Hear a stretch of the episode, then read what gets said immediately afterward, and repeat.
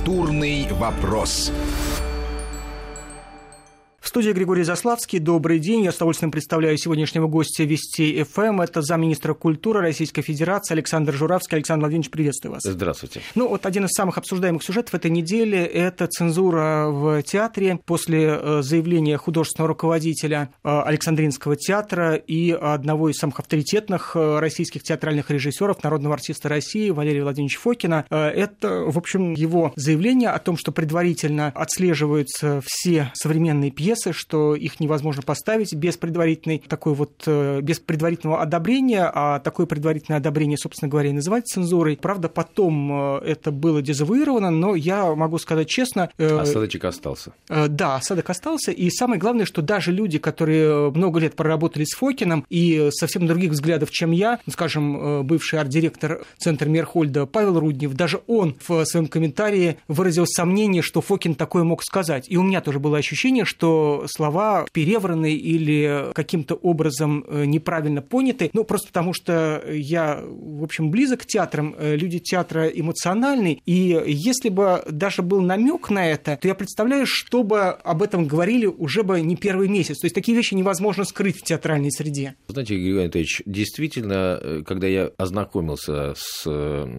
тем комментарием, который был размещен на «Эхо Москвы» и на Фонтанке, то я тоже так недоумевал. Мы созвонились созвонились э, с Валерием Владимировичем, он пояснил свою позицию, ему действительно звонил э, наш министр э, Владимир Владимирович Мединский, и нужно сказать, что никакой, конечно, цензуры, никакого предварительного изучения и просмотра современной драматургии с точки зрения цензурирования, допущения и недопущения тех или иных постановок в наших театрах, неважно, федеральных или региональных, такого нет и такого не предвидится. Более того, есть э, совершенно другая тенденция. Есть э, тенденция стимулирования развития молодой драматургии при помощи соответствующих грантов на реализацию творческих проектов и есть экспертный совет, действительно, который... Да, я в него даже входил, да. и это, это как бы совершенно противоположная, извините, что перебиваю, это совершенно противоположная ситуация, не прочитывание перед постановкой, а наоборот финансирование для постановки. Абсолютно верно. И, собственно говоря, мы поддерживаем как федеральные, так и региональные театры с самых разных молодых драматургов. Мы даем средства, собственно, на постановку и фактически авторский гонорар молодому драматургу с тем, чтобы стимулировать в дальнейшем э, его творчество, его драматургическое творчество творчества. И, конечно, это хорошая форма поддержки для молодых драматургов.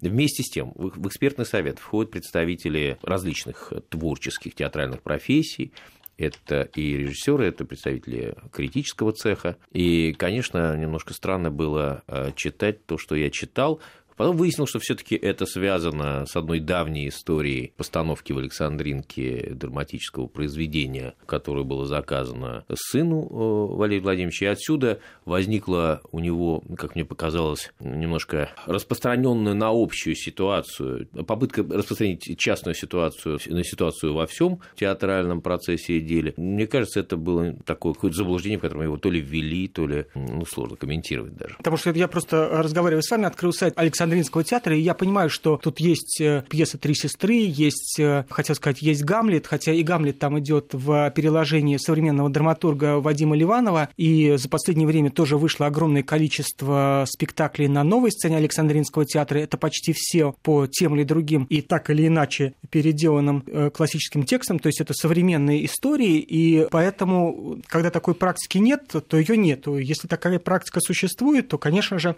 об этом бы было бы давно уже известно. Ну, я думаю, что мы с Валерием Владимировичем выяснили все отношения. Валерий Владимирович опубликовал на mm. сайте Александринского театра опровержение и даже в какой-то степени извинения перед Министерством культуры за то, что ввел в заблуждение общественность, э, потому что, конечно, резонанс был большой, да мы и сами были удивлены. И поверьте, даже, что греха таит, даже те люди, которые с достаточной долей критики относятся к нашему ведомству, и те большей частью не поверили в то, что это возможно. Ну, угу. потому что просто на себе это не испытывали. Потому что меня, честно говоря, в комментарии уже Владимира Ростиславовича или, скажем так, в пересказе этого комментария устами э, Валерия Фокина смутила фраза о том, что, может быть, кто-то и звонил, но это была частная инициатива тех э, или других сотрудников Министерства культуры, которые это могли сделать. А вот это такое внутреннее расследование, кто мог это сделать, оно будет проводиться? Вообще, да, разобраться, да, откуда всегда очень интересно, да, там, но не украл, да, но не выиграл, а проиграл, да, что, что лежало в основе да, этого сюжета? Вы знаете, ну, это угу. частная история, не знаю, насколько она интересна слушателям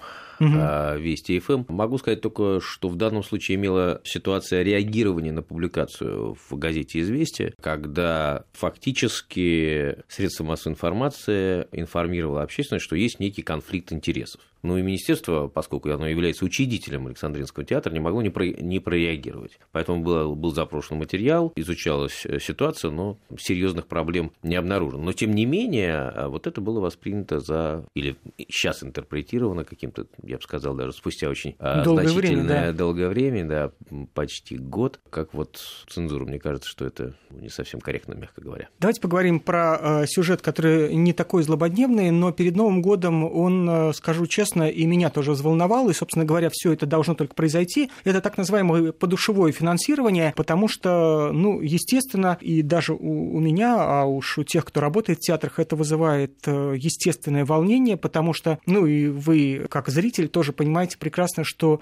вы, как зритель одного театра, стоите одни деньги, а как зритель другого театра вы стоите совсем других денег, потому что заманить, условно говоря, вас на какой-нибудь э, экспериментальный спектакль никому неизвестного режиссера режиссера, это намного сложнее, чем э, по своему собственному желанию прийти в очередной раз получить удовольствие, ну, например, от снежного шоу Слава Полунина, да, если чтобы вообще как бы уйти от театра как можно дальше. И в этом смысле, да, э, понятно, что спектакль по пьесе современного драматурга, тем более если его поддерживает э, Министерство культуры, намного важнее, чтобы на него пришли зрители. И, соответственно, значит, и ценность этого зрителя, она получится выше, ну, например, чем, ну, для меня очевидно, чем, например, зритель номера 13 13 Раекуни, которые и так э, придут и отдадут свой рубль, на который потом можно будет поставить в том числе эту самую современную пьесу. Здесь несколько аспектов. Начнем с того, что этот год будет экспериментальным и переходным, с той точки зрения, что для того, чтобы перейти э, в полной мере на подушевое или побилетное финансирование театров, у нас нет ключевого, у нас нет э, верифицированной информации по билетным сборам. Причем уровень погружения требуется достаточно существенный. Мы должны понимать, на какие спектакли спектакли, какого рода билеты, льготные, нельготные, например, для инвалидов или для детей и так далее. Мы должны понимать вообще структуру экономики театров для того, чтобы, для того, чтобы принимать правильные административные решения, в том числе и решения, связанные с тем, что компенсировать театрам, как театральным учреждениям, у которых тоже есть своя экономика, и, к сожалению, не всегда прозрачная, что компенсировать вот э, в этом билете. Потому что все-таки все равно самое главное, что происходит э, в театре, помимо, конечно, творческого самоудовлетворения режиссера и художественного руководителя, это все-таки э, встреча зрителя с э, спектаклем, с тем продуктом, который рождается, с тем творчеством, которое происходит на сцене или вокруг сцены. Вот.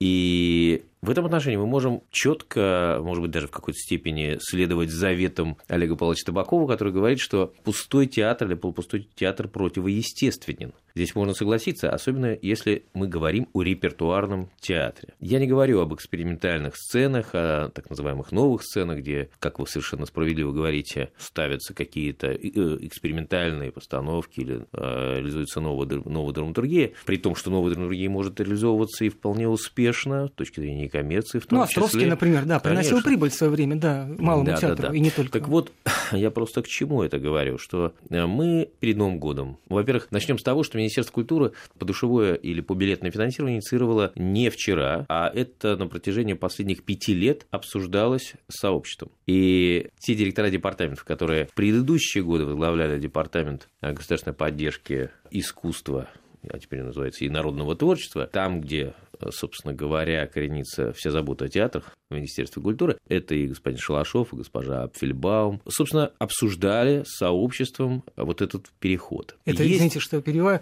это в свое время, когда э, Александр Кибовский, возглавлявший Росохрану культуру, потом перешел в Московский департамент культуры, он говорит, ну вот, собственно, все то э, законодательство, которое я принимал, теперь у меня есть возможность на своей шкуре почувствовать, что вообще это представляет в реальной жизни. Ну, в общем, да, где-то, где-то наверное, так. И мы перед Новым годом собирали директоров театров федеральных и обсуждали тему о необходимости потратить вот этот вот переходный год на обсуждение подходов к э, компенсации из федерального бюджета вот, побилетного э, финансирования. Как, что мы компенсируем? Потому что ключевая проблема заключается в следующем. У нас стоимость постановок даже сравнимых театров, берем ну, несколько номинаций, да, понятно, оперные и балет – это одна номинация, это один тип театров, а драматический театр – другой тип театров, юношество и кукольный – это третий тип, четвертый тип театров. И нам нужно понять, как при сравнимых показателях вместимости положения в одном и том же городе, например, Москве или Санкт-Петербурге, однотипные в целом драматические, например, театры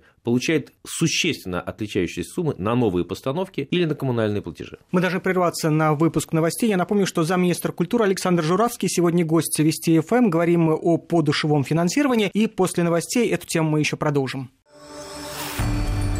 Культурный вопрос.